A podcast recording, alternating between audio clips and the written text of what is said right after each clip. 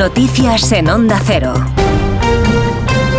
Noticias que a esta hora de la mañana nos va a contar María Hernández. Buenos días, María. Buenos días, Alsina. Tres días de luto en la comunidad valenciana, consternada con los servicios de emergencia volcados tras el incendio que devoró en menos de una hora dos torres con 138 viviendas en Campanar. Los bomberos siguen tratando de enfriar la estructura, todavía no se ha podido acceder. Se sobrevuela con drones el edificio calcinado para localizar posibles víctimas y para decidir cuándo y cómo se puede entrar. Las cifras son provisionales, hay cuatro víctimas mortales y entre 9 y 15 personas no localizadas. Pendiente de novedades, datos oficiales que se van facilitando, está Juanjo Tobar.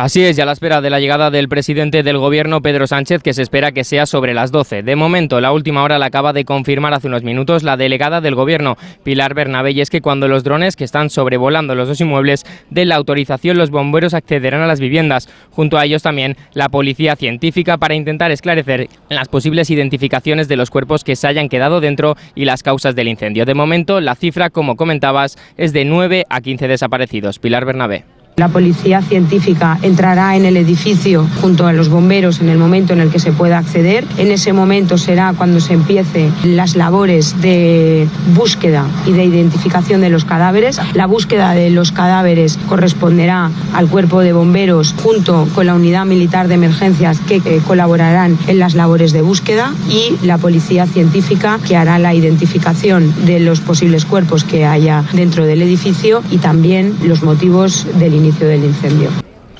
Por su parte, 15 personas han resultado heridas y 6 permanecen ingresadas, siendo todos los hospitalizados bomberos que se encuentran fuera de gravedad. Asimismo, esta mañana se ha desmantelado el hospital de campaña habilitado en la tarde de ayer. Como decimos, sobre las 12 del mediodía llega el presidente Sánchez a este barrio de Campanar en Valencia. Se investiga ahora por qué se inició el fuego y por qué se propagó tan rápido por la fachada. El material aislante utilizado para fijar las placas de aluminio que revestían la fachada era altamente inflamable y pudo favorecer la rápida propagación.